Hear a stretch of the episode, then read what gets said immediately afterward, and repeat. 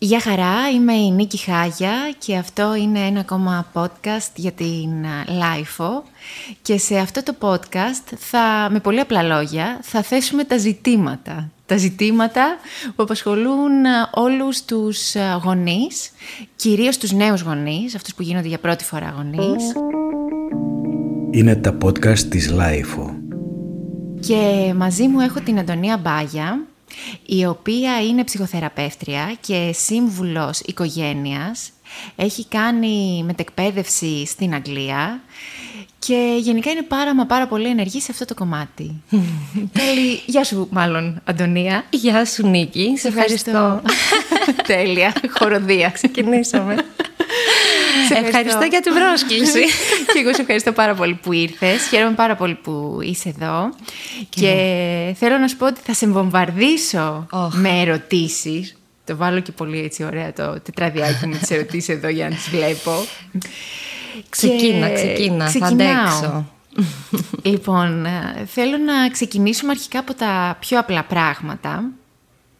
Όπως ποιο είναι ε, το πιο συχνό πρόβλημα που έρχονται οι νέοι γονείς και σου λένε πώς έχουν είναι ποικίλα. Ε, πολύ συχνό είναι το ζήτημα της πειθαρχια ε, το οποίο μπορεί να έχει να κάνει με το ε, γονεϊκό πρότυπο του ε, ανθρώπου, του γονέα ο οποίος έχει το παιδί το οποίο δεν πειθαρχεί, αλλά υπάρχουν και περιπτώσεις που μπορεί να κρύβονται πίσω από μια μη πειθαρχημένη συμπεριφορά διάφορες ίσως ψυχολογικές διαταραχές που μπορεί να έχει, αναπτυξιακές διαταραχές που μπορεί να έχει ένα παιδί.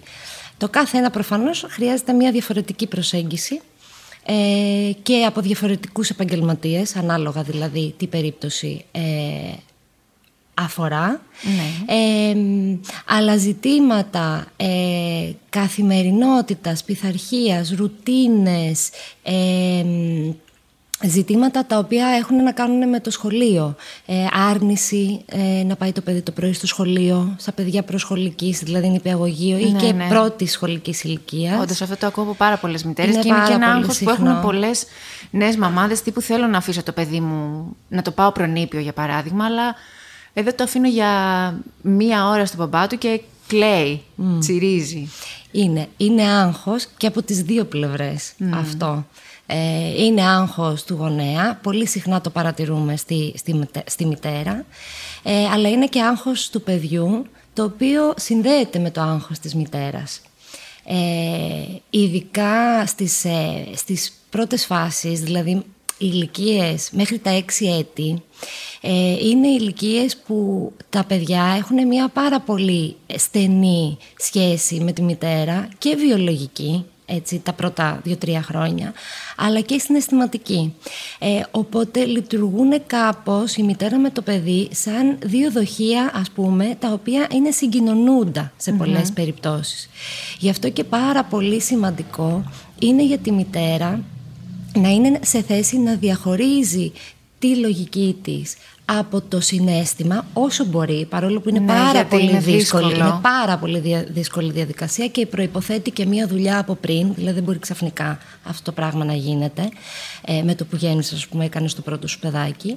Ε, και αυτό είναι βοηθητικό πάρα πολύ για το πώς θα εξελιχθεί από εκεί και πέρα η σχεση Οπότε το πιο συχνό φαινόμενο δηλαδή είναι το πιο συχνό όχι φαινόμενο, πρόβλημα που έρχονται και σου λένε οι γονείς. Ζήτημα. Είναι ζήτημα. Μπράβο, να μην χρησιμοποιούμε τη ναι. λέξη πρόβλημα. πολύ μου αρέσεις. Ε, είναι το...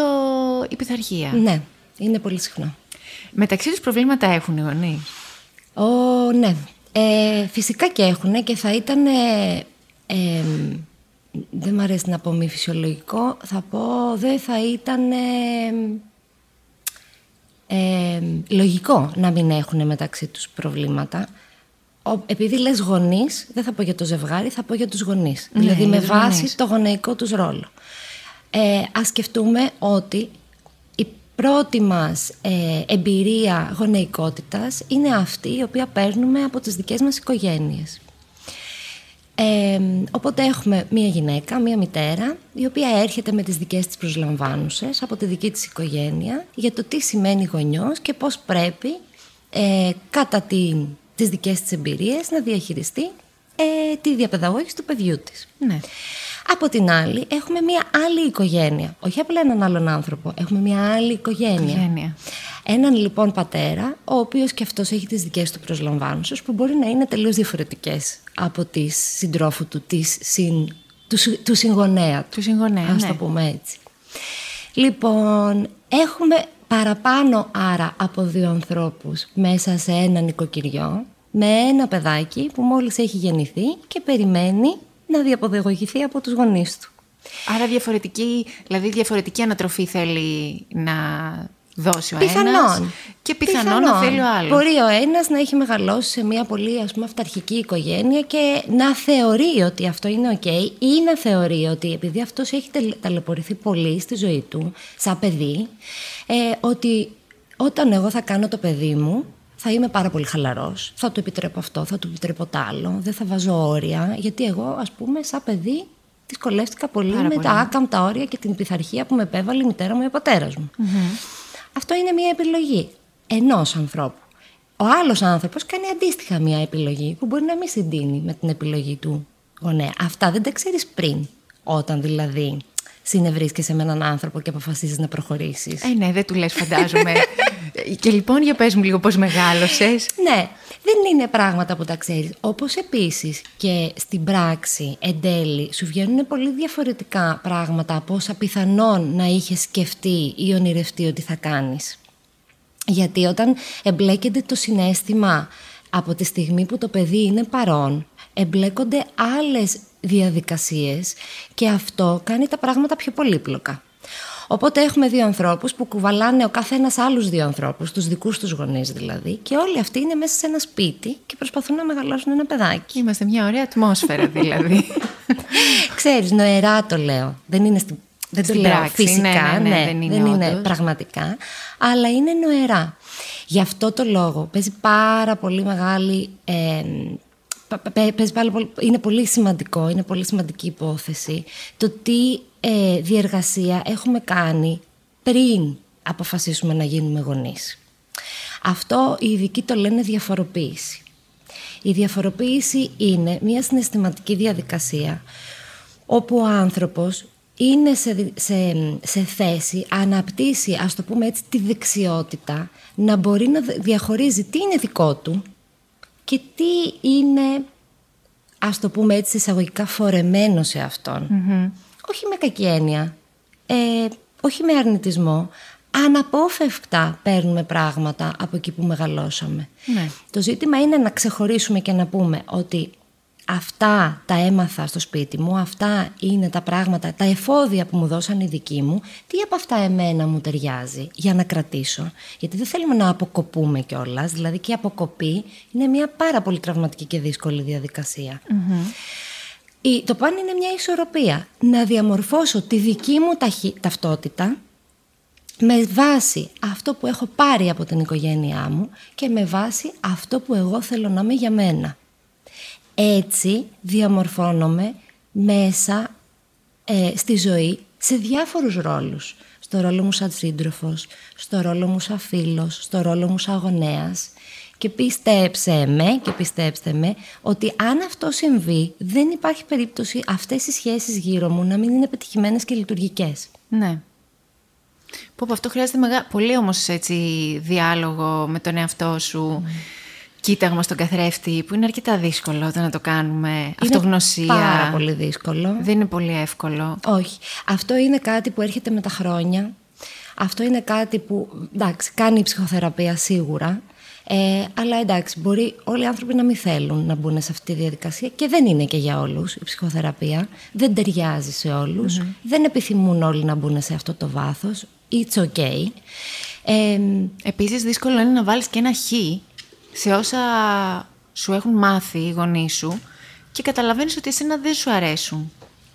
πρόσεξε να δεις. Γι' αυτό είπα πριν ότι δεν θέλουμε να πάμε στην αποκοπή. Ναι.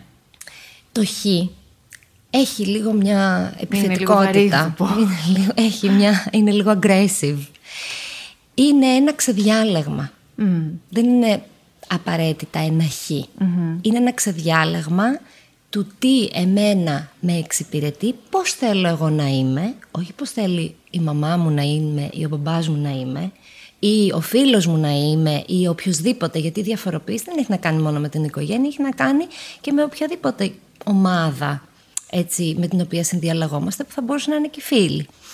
Δεν μιλάμε για μια αποκοπή ε, ε, επιθετική και αρνητικη Μιλάμε απλά για πράγματα τα οποία έχουν να κάνουν θετικά στοιχεία που εμένα με ενδιαφέρουν να κρατήσω ή μπορεί να είναι πάλι θετικά στοιχεία τα οποία εμένα απλά δεν μου ταιριαζουν Και στην πράξη τώρα, τι γίνεται; Έχεις έναν γονιό που θέλει να μεγαλώσει το παιδί του με τον ε, χ τρόπο.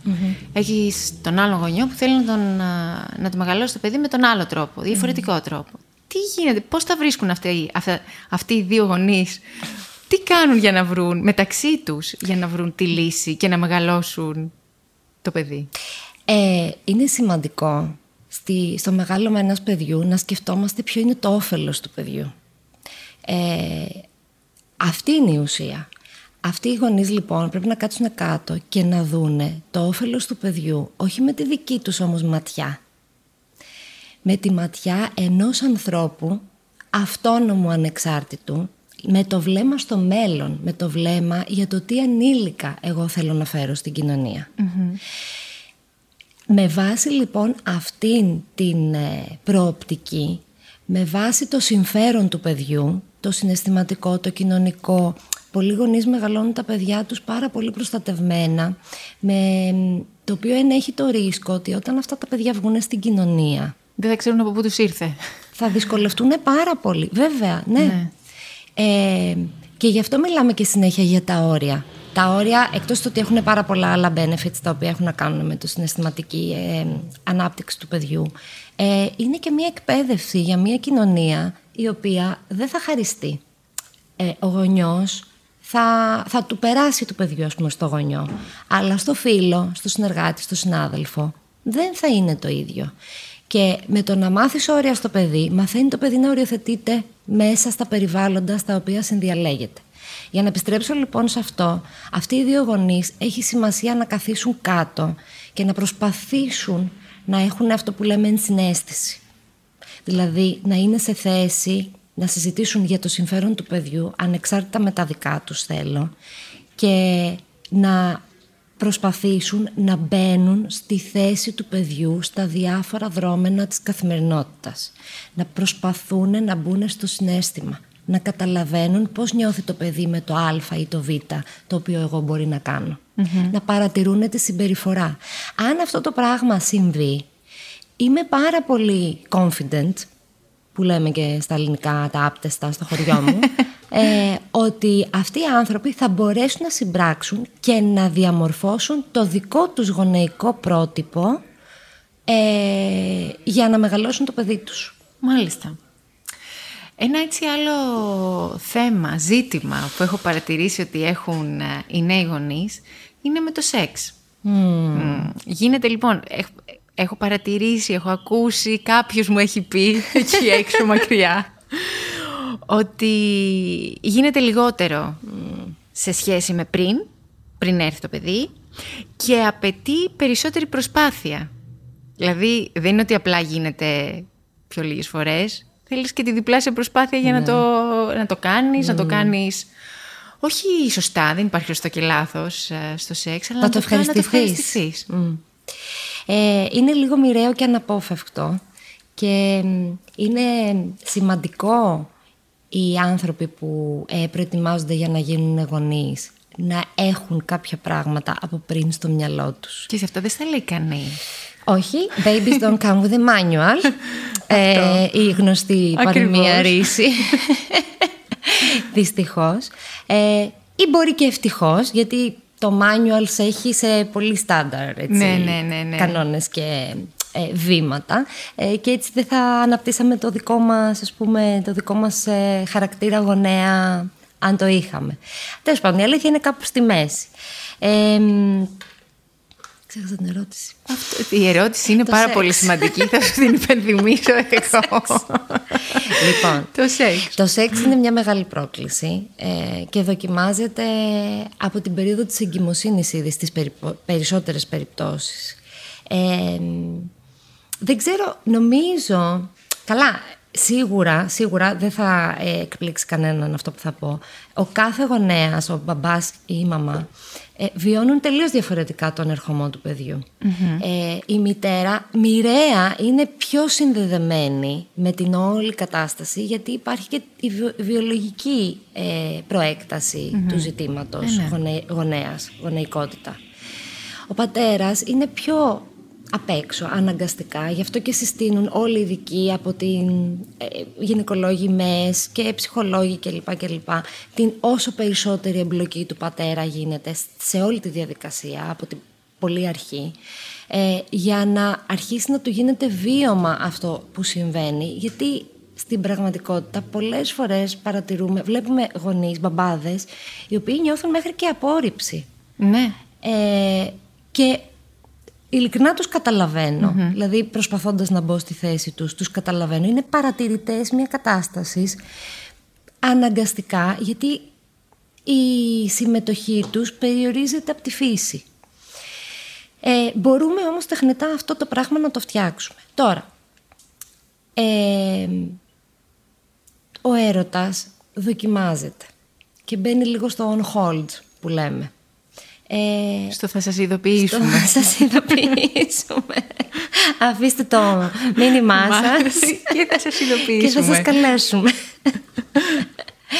ε, θέλει αποδοχή αυτό. Ναι. Ε, θέλει αποδοχή και από τις δύο πλευρές και υπομονή. Ε, δεν είναι δυνατόν με την εισαγωγή ενός τρίτου ανθρώπου μέσα σε μία διαδικότητα που δημιουργείται ένα τριγωνάκι έτσι πολύ δυνατό, με πάρα πολύ διαφορετικά δυναμικά, να μην επέλθουν Ε, πρέπει να το έχουμε κατά νου αυτού, όταν, αυτό, όταν ετοιμαζόμαστε να γίνουμε γονείς. Θα έρθουν αλλαγές. Θα έρθουν δύσκολα. Δεν είναι όλα ονειρικά και καταπληκτικά. Δηλαδή, μπορεί να έχεις ένα παιδάκι το οποίο δυσκολεύεται με τον ύπνο και να μην σου αφήνει καθόλου χρόνο για σένα, όχι μόνο για τον άλλον, για τη σχέση, αλλά και για σένα τον ίδιο.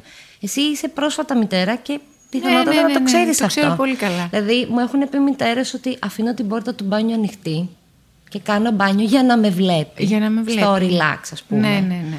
Ε, γιατί διαφορετικά ας πούμε τσιρίζει και γίνεται χαμός ή ε, τα περιπατητικά όταν ξεκινάνε και περπατάνε πάλι η πόρτα του μπάνιου είναι ανοιχτή γιατί ε, είναι μαζί όταν ας πούμε είναι Γενικά στην τουαλέτα. τα πάντα είναι, ανοιχτά. Όταν... Είναι όλα ανοιχτά. είναι όλα ανοιχτά. Λοιπόν, αυτό, τι, ο έρωτας τι είναι, το σεξ είναι κάτι πολύ ιδιωτικό. Όταν λοιπόν ζεις μια περίοδο που χάνεται η ιδιωτικότητα, το σεξ γίνεται ακόμα πιο δύσκολο. Υπάρχουν γυναίκες με τις ορμονικές ε, αλλαγές που κάνουν πάρτι, οι οποίες δεν το επιθυμούν κιόλας. Και είναι θεμητό.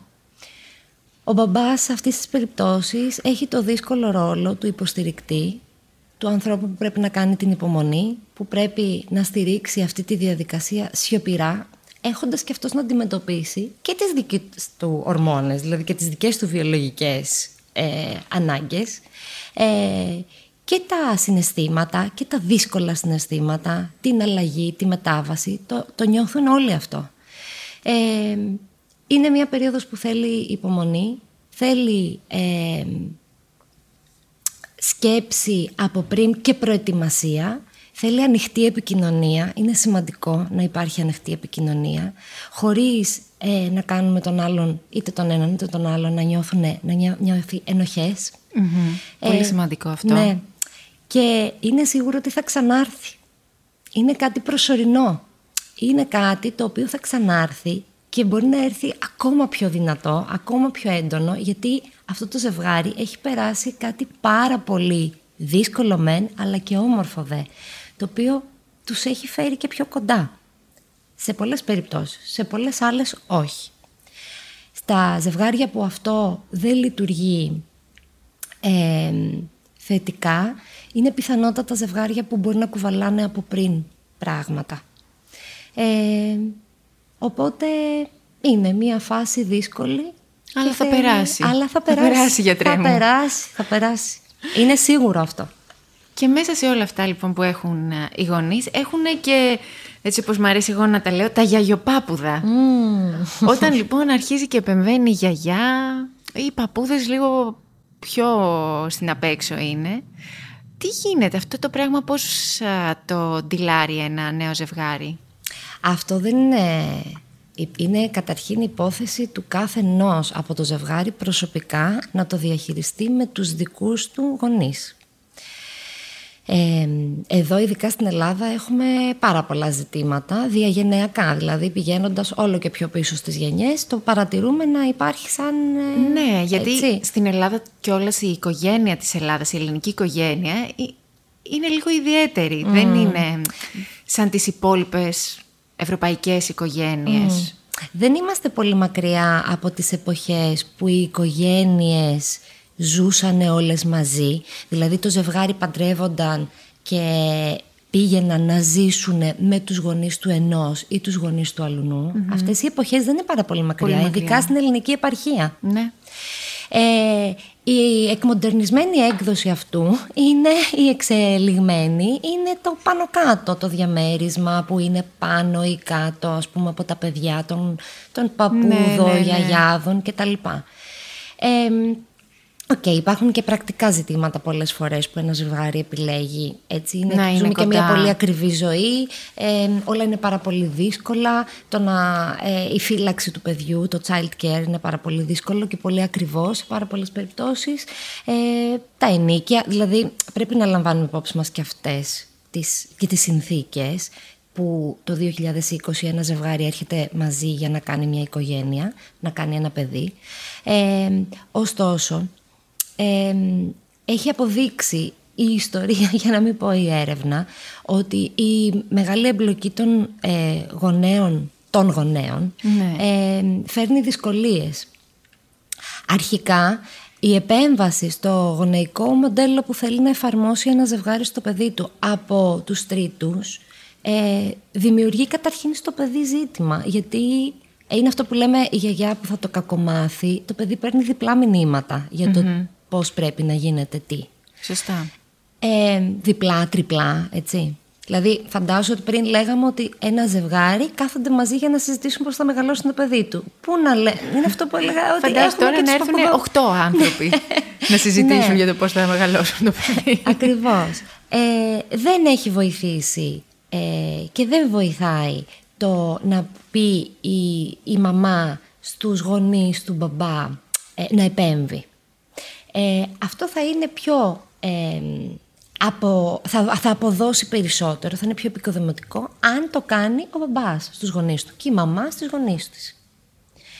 Ε, είναι ο ρόλος, είναι, είναι, είναι η ευθύνη του κάθε γονέα μέσα στο ζευγάρι, μέσα στη, στο, στο, ζε- στο γονεϊκό ζευγάρι, να διαφυλάξει την οικογένειά τους. Και αυτό πρέπει να το κάνει όχι μόνο με τους γονείς, με όλους. Γιατί ε, στο προηγούμενο podcast που άκουσα που έκανες με την ε, ΜΕΑ, ε, είπες ε, ένα πάρα πολύ έτσι, εύστοχο ότι σου λένε όλοι όταν γεννάς ας πούμε, ή όταν είσαι στην εγκυμοσύνη «Ε, θα κάνεις αυτό και θα γίνει εκείνο και θα κάνει τα... Όλοι, όλοι ξέρουν να πούνε Ναι, ναι, κάτι, όλοι όλοι έχουν να σου ξέρουν, ναι, δώσουν ναι. μια συμβουλή ε, από τη μάνα τους, τη θεία τους, την ξαδέρφη τους, το φίλο τους, το- την προσωπική τους ας πούμε περίπτωση. Όμως η κάθε οικογένεια, όπως και ο κάθε άνθρωπος είναι ξεχωριστός και μοναδικός, έτσι είναι και η κάθε οικογένεια ξεχωριστή και μοναδική. Γι' αυτό το λόγο καλό είναι να ακούμε και να παίρνουμε ιδέες, αλλά αυτό να μένει εκεί και να μην εισχωρεί περαιτέρω, γιατί μετά δημιουργείται μια, ένα δυναμικό το οποίο δεν ευνοεί και το περιβάλλον μέσα στο σπίτι και τη σχέση των συζύγων και τη σχέση των γονιών και τελικά τη διαπαιδαγωγή του παιδιού. Καλό δηλαδή είναι ο κάθε ε, γονέας να κάνει μια συζήτηση με τους δικούς του γονείς. Δεν, ναι, καλό θα είναι να κάνει μια συζήτηση. Ε, Εάν δει αυτό- ότι δημιουργείται θέμα. Ναι, αυτό πολύ γλυκά και όμορφα δεν χρειάζεται επιθετικά γιατί πολλές Ναι. φορές ε, θυμώνουμε με τους γονείς μας. Όταν θυμώνουμε και μπορεί να πούμε κάτι πάνω με έναν αντιδραστικό τρόπο είναι ελάχιστες οι, οι φορές που θα ακούσουν επί της ουσίας αυτό Ναι, που τους ναι, ναι, λέμε. ναι. Όταν γίνεται σε έναν ήρεμο τόνο και με αγάπη και γλύκα, ή- ώστε και αυτοί να μην νιώθουν ότι είναι, ας πούμε, αυτοί που κάνουν απλά τη δουλειά των γονέων να τους κρατήσουν το παιδί και μετά τους πετάμε, έτσι. Ε, όταν αυτό γίνεται με αγάπη και με επεξήγηση, ε, είναι πιο έτοιμοι να το ακούσουν. Και από εκεί και πέρα έχει να κάνει και με το πόσο μοιράζομαι πράγματα. Δηλαδή αν εγώ πάω στη μητέρα μου και από πάνω και της πω για τον σύντροφό μου ε, ότι τον εκθέσω ας πούμε με έναν τρόπο, Ναι. το οποίο έχει, συ- το έχω δει να συμβαίνει πάρα πολύ συχνά. Ε, να υπάρχει αυτή η σχέση ας πούμε με τους γονείς που θα πας και θα πεις τα ενδοοικογενειακά σου ε, και αυτό μπορείς να το κάνεις αλλά με ένα όριο όπου δεν επιτρέπεις τη διείσδυση πέρα από αυτό που μπορεί να λειτουργεί Μμμ. και γίνεται μη λειτουργικό. Μάλιστα. Είναι δύσκολες αυτές οι ισορροπίες. Δεν είναι καθόλου εύκολες. Ε, η αρχή είναι με το να έχουμε κάποια πράγματα κατά νου. Όταν τα έχουμε κατά νου, τότε μπορούμε σταδιακά και μεθοδικά να τα, να τα εφαρμόσουμε. Όλα είναι θέματα εκπαίδευσης. Εκπαίδευσης. Βέβαια. Και βέβαια έχει να κάνει και με το τι προσδοκίες έχουμε από τους ε, γονείς μας ή από τους ανθρώπους που είναι γύρω μας και μας βοηθούν. Έτσι, τι προσδοκίες κατανόησης να έχουμε στο νου μας, τι προσλαμβάνουν σας έχουν αυτοί οι άνθρωποι. Όλα αυτά είναι, είναι ζητήματα τα οποία παίζουν ρόλο και μπορεί να βοηθήσουν όταν τα έχουμε κατά νου. Ένα κάτι άλλο που έχουν πολύ προ... πρόβλημα, αντιβάλλει το πρόβλημα, λάθος λέξη. Αφού Έχουν πολύ είπες, εξ ζήτημα. αρχής ζητήματα. Καλά το θα είπες. θέσουμε τα ζητήματα. λοιπόν, το οικονομικό. Ένας ε, γονιός, νέος παλιός, σκέφτεται 24 ώρες, 7 μέρες την εβδομάδα τα χρήματα. Μμμ. Και αυτό το πράγμα ακόμα το- τον κάνει να του στερεί τα υπόλοιπα πράγματα, τις υπόλοιπες χαρές. Αυτό το πράγμα πώς αντιμετωπίζεται; Εκτός από το να κερδίσεις το λότο, να, να αναλάβεις μια δουλειά που θα σου δίνουν 5.000 μισθό το μήνα. Και θα δουλεύεις όλη μέρα. Και θα δουλεύεις όλη Μμμ. μέρα. Και μετά θα σκέφτεσαι Μμμ. αυτό. Και μετά θα λες, α, δεν έχω χρόνο, έχω τα λεφτά, αλλά δεν έχω χρόνο. Ναι. Το οικονομικό ζήτημα, κακά τα ψέματα, κυρίως τώρα και λόγω των συνθήκων COVID και τα λοιπά και της οικονομικής κρίσης που η Ελλάδα υποτίθεται φύγαμε από την οικονομική κρίση αλλά δεν ξέρω κατά πόσο έγινε αυτό. Βιώνουμε ακόμα. Βιώσαμε και βιώνουν πολλοί. Ε, είναι κάτι, είναι, είναι μέσα στην πραγματικότητα της οικογένειας. Ναι. Μα ε, Πώς δηλαδή θα πάρουμε το μυαλό μας Ναι. από τα οικονομικά προβλήματα; Λοιπόν, ε, η μεγαλύτερη, ε, μάλλον, μαζί με τις υπόλοιπες δυσκολίες και προσ- προκλήσεις που έχει να αντιμετωπίσει ο γονέας, α, όπως το πες, είτε νέος είτε παλιός, γιατί ε, και οι, οι πιο, λίγο πιο παλιοί μετά έχουν την εφηβεία, δηλαδή όλο κάτι Ναι, συμβαίνει, κάτι όλο συμβαίνει. κάποια φάση περνάει Γιατί η το παιδί οικογένεια. δεν είναι ότι γεννιέται. Το φτάνει πάει στα έξι μετά- και τελείωσε. Ναι, και, τε- και τελείωσε. μετά αρχίζουν τα δύσκολα. μετά έχει την εφηβεία. Μετά...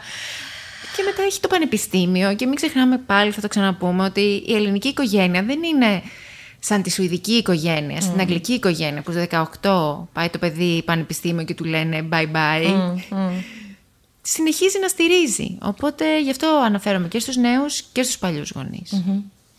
Ε, λοιπόν, είναι επιπρόσθετες προσκλήσεις- προκλήσεις για τους γονείς.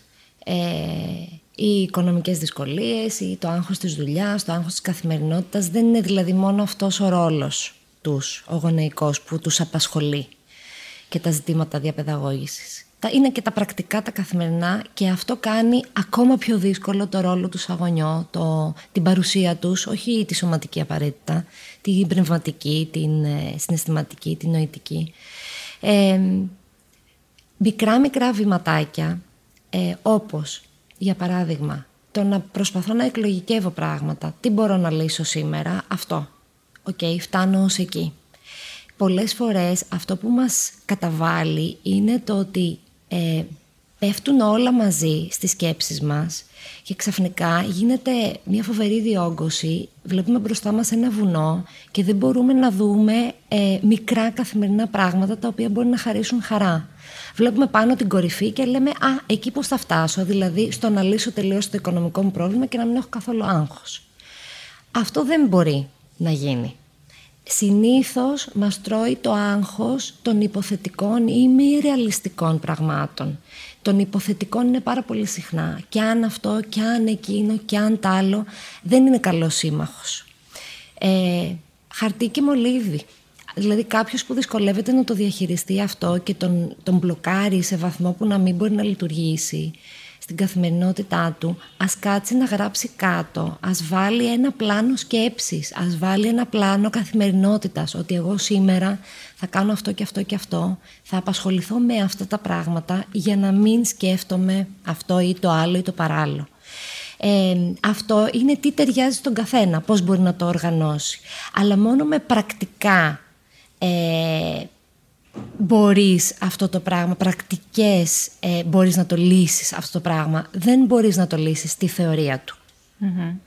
Ε, απασχολήσου με πράγματα τα οποία ενδιαφέρουν εσένα, ενδιαφέρουν την οικογένειά σου, ενδιαφέρουν ε, το, το παιδί σου. Ε, προσπάθησε να αλλάξεις φόκους. Αν δηλαδή δεν μπορείς να αλλάξεις τη συνθήκη ε, της οικονομικής, του budget του σπιτιού άμεσα, τουλάχιστον προσπάθησε να μην σε τρώει το άγχος αυτό της, που, είναι, που είναι ναι μεν ουσιαστικό γιατί λες δεν έχω χρήματα. Ναι, δεν μπορείς όμως να το αλλάξεις. Και ζούμε και σε μια καταναλωτική κοινωνία. Πάρα πολύ. Και επίσης έχεις και αυτό το άγχος του τύπου ότι το παιδί μου θα πάει στο σχολείο, θα βλέπει τα άλλα παιδάκια που ίσως θα, που θα έχουν αυτό και εκείνο δεν θα το έχει.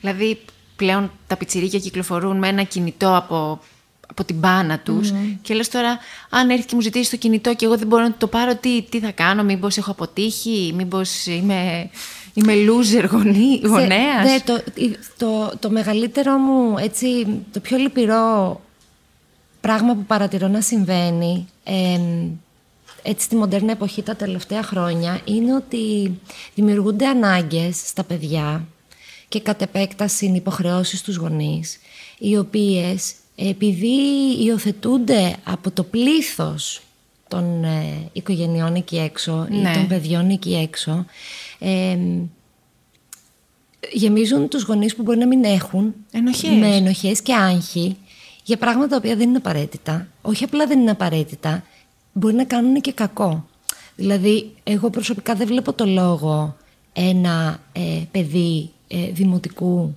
γυμνασίου ακόμα και λυκείου στην πρώτη τάξη ας πούμε του λυκείου να έχει κινητό.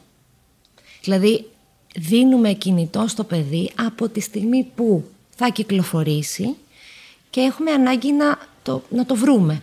Ή έχει ανάγκη αυτό να καλέσει κάποιον για να ξέρεις, για να έρθει να τον πάρει κάτι Ε, όλη αυτή, όλο αυτό το σύστριγγλο με τα social media σε πολύ μικρές ηλικίες δεν νομίζω ότι είναι κάτι το οποίο θα είναι καλό να υπάρχει. Μ' αρέσει, το σκέφτεσαι πώς να το, πώς να το πεις. ναι, δεν νομίζω ότι βοηθάει σε κάτι. Ε, πολλοί μιλάνε για την εξοικείωση των παιδιών με την τεχνολογία. Συμφωνώ, συμφωνώ πάρα πολύ. Αυτό όμως μπορεί να γίνει σε δόσεις τέτοιες που δεν είναι επιβαρυντικές για το παιδί. Ε, υπάρχει και κίνδυνο στο διαδίκτυο. Είναι μία κοινωνία. Ναι. Ε, υπάρχουν και κίνδυνοι. Δεν είναι δηλαδή δίνω ένα κινητό και εντάξει. Του έδωσα χαρά. Ε, πολλές φορές οι γονείς μπερδεύονται και θεωρούν ότι κάνουν κάτι καλό. Συνήθως είναι κάτι καλό για τις δικές τους ενοχές και αυτό δεν μπορούν να το ξεχωρίσουν και, και, και εκεί είναι που μπερδεύονται. Επειδή δίνει μια χαρά στο παιδί εκείνη τη στιγμή, επειδή έχει και το παιδί μου που μου ζήτα για το κινητό που έχει ο φίλος του και τώρα είναι χαρούμενο, άρα είμαι και εγώ χαρούμενος. Όμως το παιδί δεν έχει την οριμότητα να σκεφτεί ότι αυτό μπορεί να το εκθέσει σε κάτι πολύ επικίνδυνο.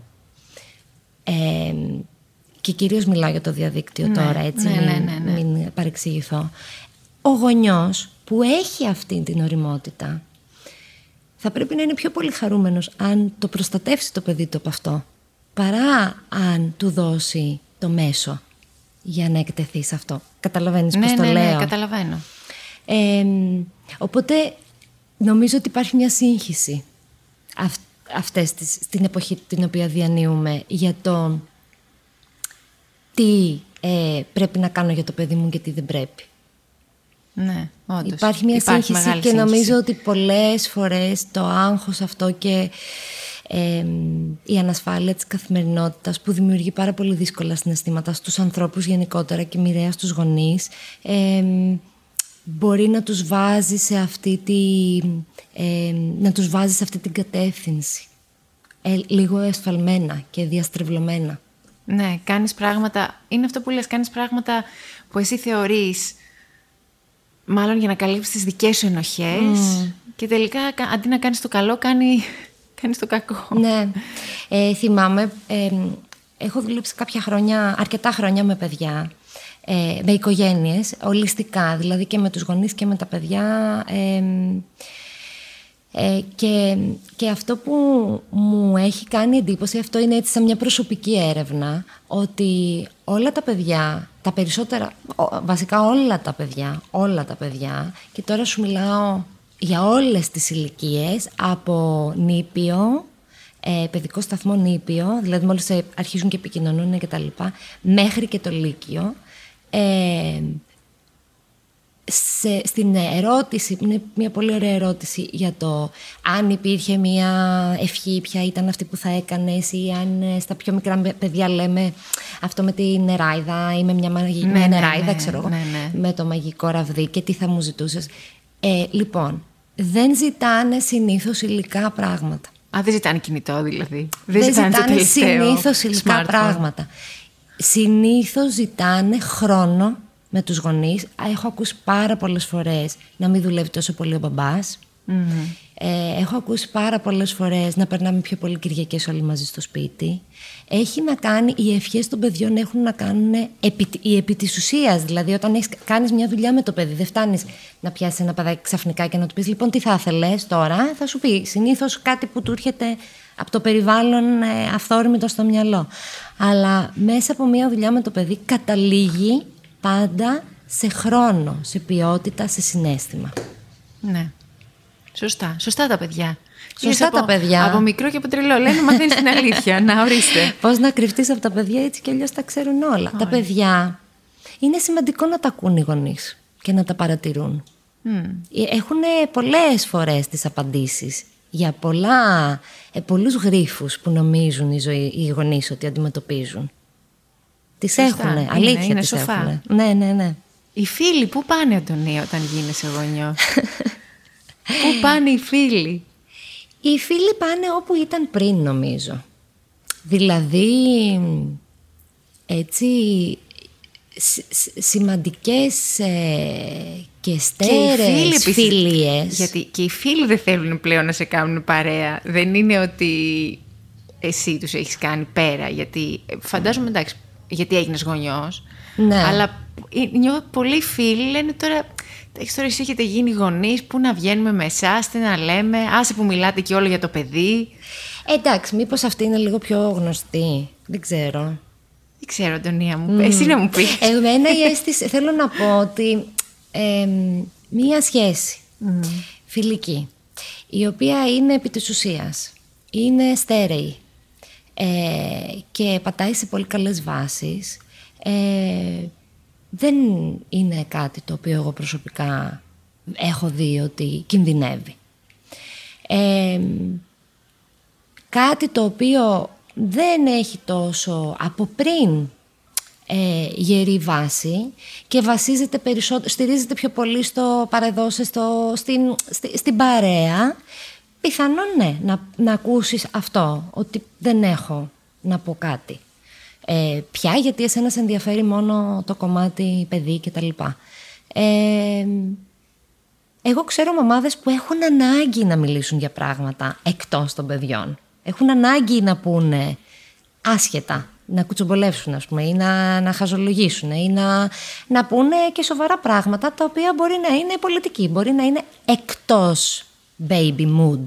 Ξέρεις γιατί πολλές γυναίκες όταν α, γίνονται μητέρες όλοι τους ρωτάνε τι κάνει το παιδί; Και κανένας δεν ρωτάει εσύ τι κάνεις; Μ, πάρα πολύ σημαντικό αυτό που θέτεις γιατί το να κρατάς την ταυτότητά σου σαν άνθρωπο, σαν ε, υπόσταση, την υπόστασή σου του φίλου, της γυναίκας ή του πατέρα, του άντρα, ε, του εργαζόμενου. Είναι όλοι αυτοί οι ρόλοι που σίγουρα ε, μπαίνουν λίγο έτσι στην άκρη ε, τον πρώτο καιρό αναπόφευκτα. Ε, Είναι, έχεις έναν άλλον άνθρωπο στη ζωή σου ο οποίος είναι 100% εξαρτημένος από σένα και πρέπει να του το δώσουμε αυτό έτσι και το θέλεις κι εσύ. Αλλά σιγά σιγά αρχίζει να γίνεται αυτός ο απογαλακτισμός έτσι από μία φάση και μετά και αυτό το έχει ανάγκη και η ίδια η μητέρα. Εγώ δεν φοβάμαι τις φιλίες που ήταν από πριν φιλιες Ε, δεν θεωρώ ότι ε, αυτές οι σχέσεις θα διαταραχτούν. Όταν εγώ ξέρω τη φίλη μου και η φίλη μου ξέρει εμένα και έχω κατανόηση και ενσυναίσθηση, Η λέξη κλειδί αν δεν έχετε καταλάβει είναι, η λέξη, κλειδί. ενσυναίσθηση. Ναι, η δεξιότητα, επαναλαμβάνω, του να μπαίνω, να μπορώ να μπαίνω στη θέση του άλλου, στα- να καταλαβαίνω το συνέστημά του, να αισθάνομαι αυτό που νιώθει, ε, τότε μπορεί να λυθεί. Αυτό πρέπει να γίνεται και από τις δύο πλευρές. Όμως, δηλαδή, δεν γίνεται μόνο από την πλευρά του φίλου που δεν έχει παιδί, γίνεται και από την πλευρά του φίλου που έχει παιδί. Πάντα όμως, επειδή λένε και οι, ε, λένε και οι ειδικοί ότι η, η περίοδος μετά τη γέννηση ενός παιδιού είναι ένα, μια περίοδος vulnerability, έτσι, ε, ευαλωτότητας και για τη μητέρα, για όλη την οικογένεια, και για τη μητέρα και για το παιδί. Ε, όταν ο φίλος σου λοιπόν περνάει αυτό, εσύ τι, θα φυγείς, αφού είναι φίλος σου. Με την καθεαυτό έννοια της φιλίας. Έτσι, λοιπόν, να τα ακούτε εσείς εκεί έξω αυτά τα πράγματα. Αν θέλει ο μπαμπάς και η μαμά να σας λένε για πώς αλλάζουν την μπάνα και δεν κοιμούνται, σαν φίλοι πρέπει να κάθεστε εκεί και να τους ακούτε και όχι να λέτε «Ω, πάλι η θιά τώρα θα έρθει να μου πει τα νέα της». Να σου πω και κάτι. Ο φίλος είναι αυτός που θα σου πει και έλα τώρα εντάξει ας πούμε και τίποτα άλλο και δεν θα τον παρεξηγήσεις. Δεν θα τον Και- παρεξηγήσει, η αλήθεια είναι αυτή. Κατάλαβες. Ναι. Και θα, θα σε παρακινήσει κιόλας και θα σου πει έλα πέρασα 1,5 χρόνος που είσαι στο σπίτι. Πάμε για ένα καφέ τώρα να βγεις και εσύ λίγο έξω. Αυτός είναι ο φίλος. Σωστά, πολύ σωστά. Επειδή για όλα υπάρχει έτσι το σωστό timing, αυτό έτσι έχουμε μάθει και αυτό ισχύει λίγο πολύ. Ποιο είναι το σωστό timing όσο αφορά στην έλευση ενός παιδιού; Μμμ. Το σωστό timing είναι το πολύ προσωπικό σωστό timing.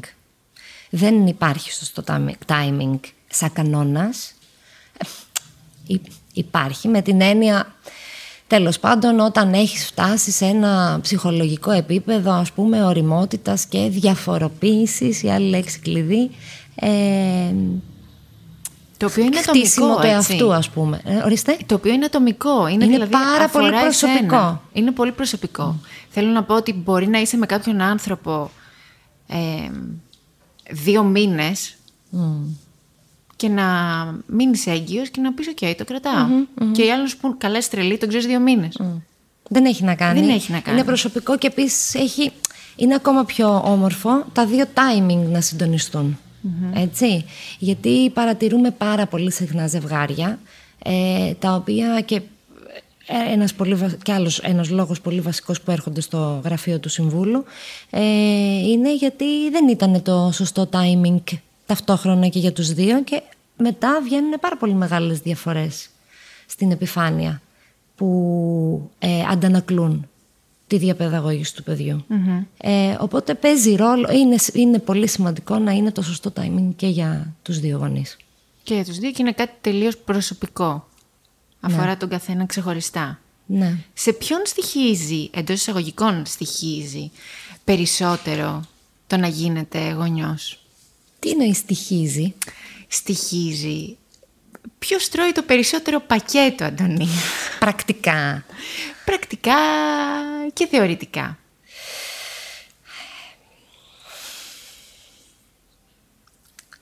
Θα σου έλεγα, εγώ παλιότερα θα σου έλεγα με τη μία η μητέρα, αλλά... Ναι. ναι, και, εγώ παλιότερα θα σου το έλεγα αυτό. Αλλά, αλλά δεν, δεν είμαι σίγουρη πλέον και εγώ δεν είμαι σίγουρη. Είναι αυτό που είπα πριν, ότι βιώνεται τελείως διαφορετικά από τον με και, και, τη, και τη δε. Ε, από τον μπαμπά και τη μαμά. Είναι μια τελείως διαφορετική, ένα τελείως διαφορετικό βίωμα.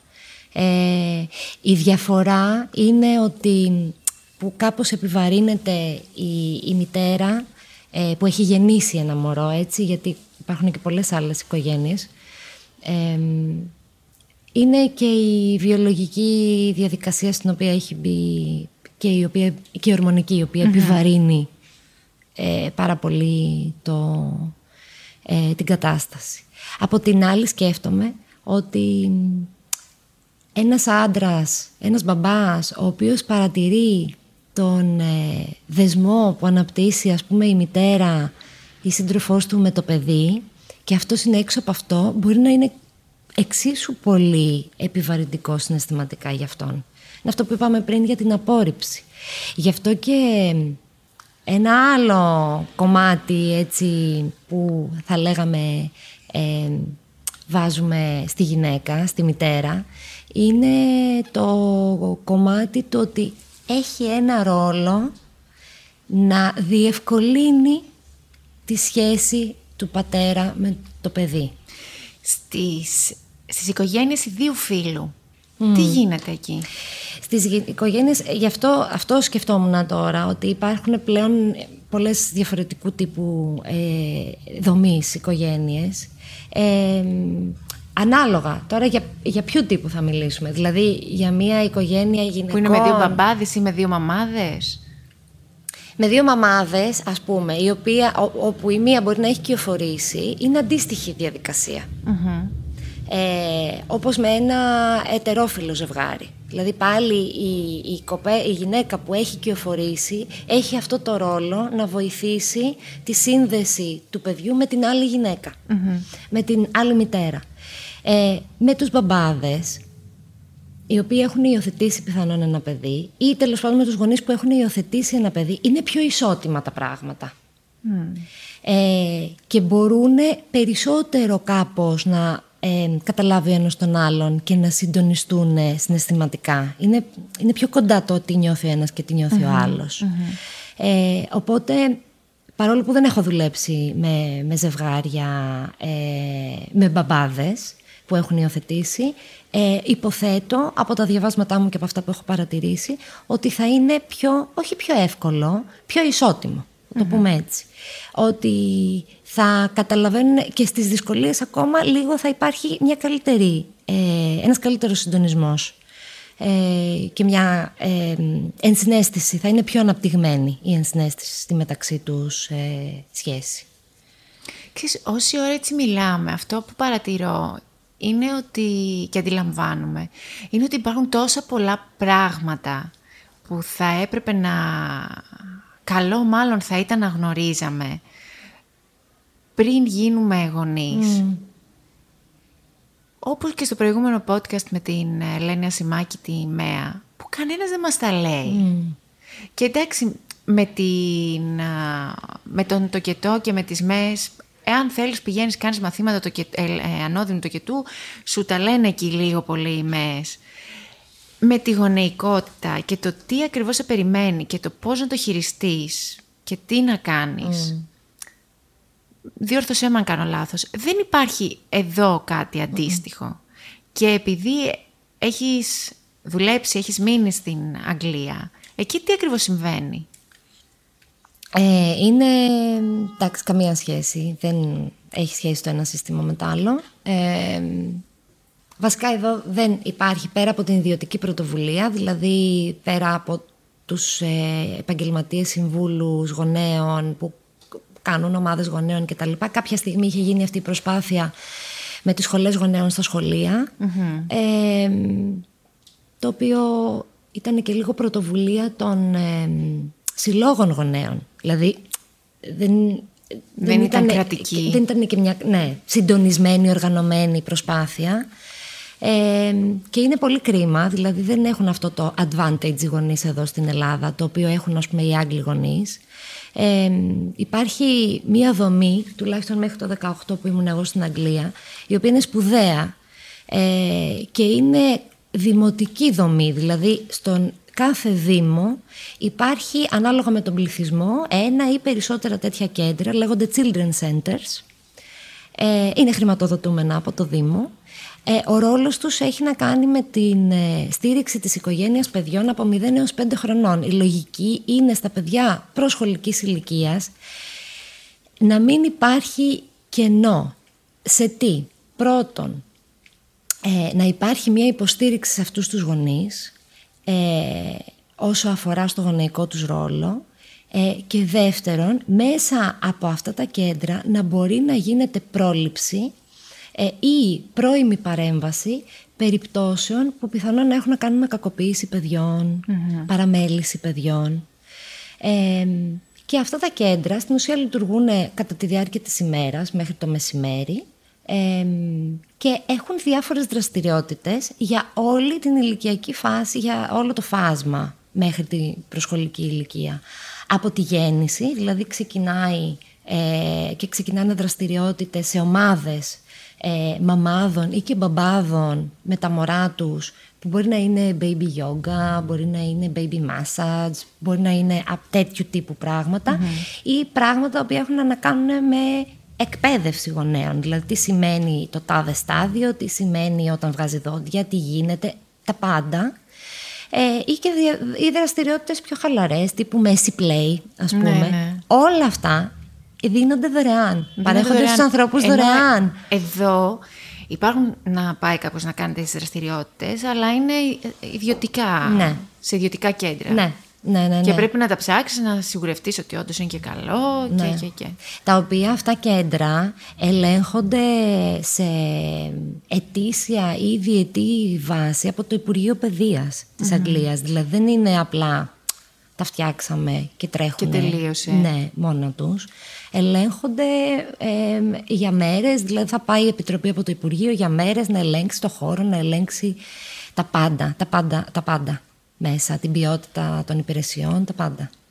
Ωραία. Ναι, αυτό ε, είναι ένα πολύ μεγάλο πλεονέκτημα των πιο των αναπτυγμένων χωρών και των ε, χωρών της Ευρώπης. Ε, παρόλο που δεν ξέρω, αλλά υποθέτω, αν δηλαδή υπάρχει αυτό στην Αγγλία, υποθέτω ότι αντίστοιχα πράγματα θα μπορούσαν να υπάρχουν και σε χώρες της Γερμανίας, στη Γερμανία, ας πούμε, στη πιο βόρεια και στη Σκανδιναβία κτλ. Που ξέρουμε ότι τα συστήματα είναι πάρα πολύ αναπτυγμένα. Ε, ναι. Εδώ όχι. Εδώ, Εδώ σκέφτεσαι και, και 24 ώρες την, την ημέρα τα οικονομικά ένας γονιός και πρέπει ναι. να πληρώσει για να, ναι. για να κάνει αυτά τα πράγματα. Και δυστυχώς, ξέρετε, ξέρεις τι, είναι λυπηρό γιατί πολλοί άνθρωποι, επειδή θέλουν, οι γονείς θέλουν να μάθουν, δηλαδή θέλουν να γίνουν καλύτεροι, καταφεύγουν στο διαδίκτυο, το οποίο μπορεί να έχει πολύ χρήσιμα πράγματα το και άρθρα. Το οποίο όμως μπορεί να σε μπερδέψει πάρα πολύ. Ακριβώς. Με το πιο απλό πράγμα, με τα άλματα. Τα άλματα που περνάει ένα παιδί. Ναι. Πραγματικά διαβάζεις και, και δεν ξέρεις τι, να, τι είναι, ποιο είναι το σωστό, ποιο είναι το λάθος, τι συμβαίνει, μπορεί να, ναι. σε, να χαωθείς. Ναι. Και αυτό αυξάνει το στρες, αυξάνει το άγχος, μπερδεύει ε, εσένα σαν γονιό. Άρα αυτό που φτάνει στο παιδί είναι κάτι μπερδεμένο. μπερδεμένο. Και, ναι. Άρα για να συνοψίσουμε και να τα κάνουμε έτσι πενινταράκια. Σ' αρέσει αυτή η έκφραση. Μ' αρέσει η ναι. έκφραση πενινταράκια. Ένας έτσι μίνι οδηγός επιβίωσης για τους νέους γονείς από εσένα. Ποιος θα ήταν; Ε, ανοιχτή επικοινωνία μεταξύ του ζευγαριού. Ε, με χωρίς θυμούς, επιθετικότητες, κριτική. Η κριτική είναι πάρα πολύ δύσκολη υπόθεση. Ξεκινάει έτσι μια αμυντική διαδικασία, μετά δεν, δεν βγάζει σε καλό αυτός ο διάλογος. Ε, μια, αυτό είναι το για το μεταξύ τους, αλλά και για το προσωπικό του καθενός, μια έτσι βουτιά στα έσω, να καταλάβω ποιος είμαι, τι θέλω, τι έχω εγώ ζήσει, τι από αυτά με βοήθησαν, τι από αυτά δεν με βοήθησαν, ε, τι παίρνω, τι θέλω να κρατήσω από το περιβάλλον μου, Ε, τι ονειρεύομαι για αυτό το παιδί; Αυτό που ονειρεύομαι είναι αυτό που ονειρεύομαι για μένα σαν παιδί ή για το παιδί μου. Ναι, δηλαδή, πολύ σημαντικό αυτό. Πάρα πολύ σημαντικό. Συνήθως προβάλλουμε τα δικά μας όνειρα ε, και βλέψεις ε, σε αυτά των παιδιών. Ε, παρατηρώ και ακούω το παιδί μου. Ε, συνεργάζομαι. Είμαστε ομάδα ε, και αρχηγοί είναι οι γονείς. Αρχηγοί όχι με την κακή έννοια, με την έννοια το ότι επειδή συμβαίνει πάρα πολύ συχνά τα παιδιά να ε, γίνονται in charge μέσα στις σχέσεις τους με τους γονείς. Το γνωστό καβάλιμα. Το, το γνωστό καβάλιμα. Αυτό είναι μεγάλη έκθεση και ανασφάλεια για τα παιδιά. Μπερδεύονται και σκέφτονται ποιος είμαι εγώ τώρα, είμαι το παιδί ή είμαι ο γονιός. Ναι. Πρέπει να είναι ξεκάθαρος στο παιδί ποιος είναι ο γονιός και όχι με τις παραδοσιακές έτσι, μεθόδους ε, πειθαρχίας, τις παλιές τις γνωστές.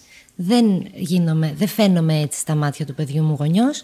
Γονιός φαίνομαι με την κατανόηση, με την ενσυναίσθηση, με την ε, ε, ενεργητική ακοή και με τη δράση ε, με σεβασμό στα δικαιώματά του. Μάλιστα. Πάρα πολύ ωραία. Σε ευχαριστώ πάρα πολύ, Αντωνία, που ήσουν μαζί μου. Και εγώ ευχαριστώ. Και ελπίζω να σε ξαναδώ για να λύσουμε και άλλα ζητήματα που σίγουρα υπάρχουν πολλά. Πολύ ευχαριστώ. Γεια χαρά. Γεια. Είναι τα podcast της LiFO.